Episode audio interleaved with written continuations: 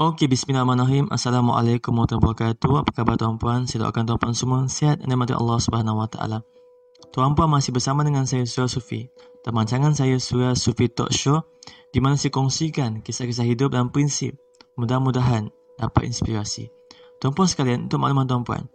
Jika tuan-puan belum dapat lagi buku saya, JTT Surya eh Surya Sufi. JTT jangan tinggalkan Tuhan di mana buku saya menceritakan pengalaman saya jatuh bangun saya dan menjadi seorang penulis buku. Tuan-puan boleh dapatkan melalui email kepada saya suryasufi@gmail.com. S U R Y A S U F I E E E E tuan-puan at gmail.com ataupun call WhatsApp saya 016 4 133525. Tuan-puan sekalian, uh, hari ni guys saya nak kongsikan satu quote tau dia lebih kepada prinsip tapi saya suka quote daripada daripada uh, yang dipanggil uh, nama dia Jeles Fernandez. Dia sebut the loneliest people are the kindest.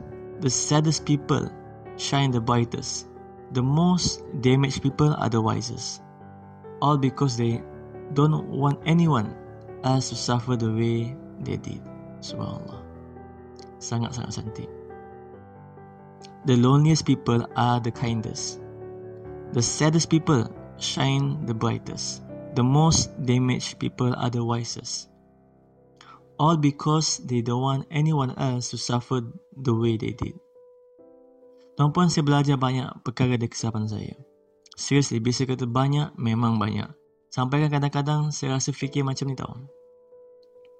Kan bagus kalau aku tak buat macam tu dulu. Kan bagus kalau aku tak jumpa ataupun offer dekat dia sampai something macam tu. Bila tengok balik kan saya tak boleh tidur. Sedangkan dah penat betul ni. Dan dah dekat pukul dekat 12 malam kan. Tidur terbaring kat katil dan terbangun juga ingat pukul 5 pagi. Tengok-tengok jam ah masih pukul 2. Sebenarnya bila fikir balikkan setiap orang ada kesilapan dia. Dan kerja saya, kerja tuan puan bukannya terus memikirkan tentang kesilapan yang itu. Tapi seharusnya saya belajar, kita belajar untuk menerima kesilapan itu dan anggap sahaja itu sebahagian daripada, daripada pelajaran hidup. Anggap saja itu adalah sebahagian pelajaran hidup. Yep, yep. Bila mana tuan puan anggap kesilapan itu adalah pelajaran, hati akan lebih tenang. Allah akan memberi ketenangan. Move on, suka. Move on. Dan mudah untuk menangis depan Tuhan. Kena mengaku bahawa kita salah. Bahawa kita mudah menangis depan Tuhan. Jangan ego, tuan puan. Itu satu. Kedua, dari kesilapan, kita belajar bagaimana untuk menjadi seorang lebih baik. Bila mana kita buat silap Sebenarnya kita belajar tuan-puan. Dan saya ulang balik kata-kata uh, Jalal Fernandez. The loneliest people are the kindest. The saddest people shine the brightest. The most damaged people are the wisest. All because they don't want anyone else To suffer the way they did. Okay tuan-puan. Ini kerana dengan kesilapan yang kita lakukan Sama ada sengaja ataupun tidak Sedar ataupun tidak Ia adalah satu langkah awal permulaan untuk menjadi seseorang yang lebih baik ya tuan-tuan.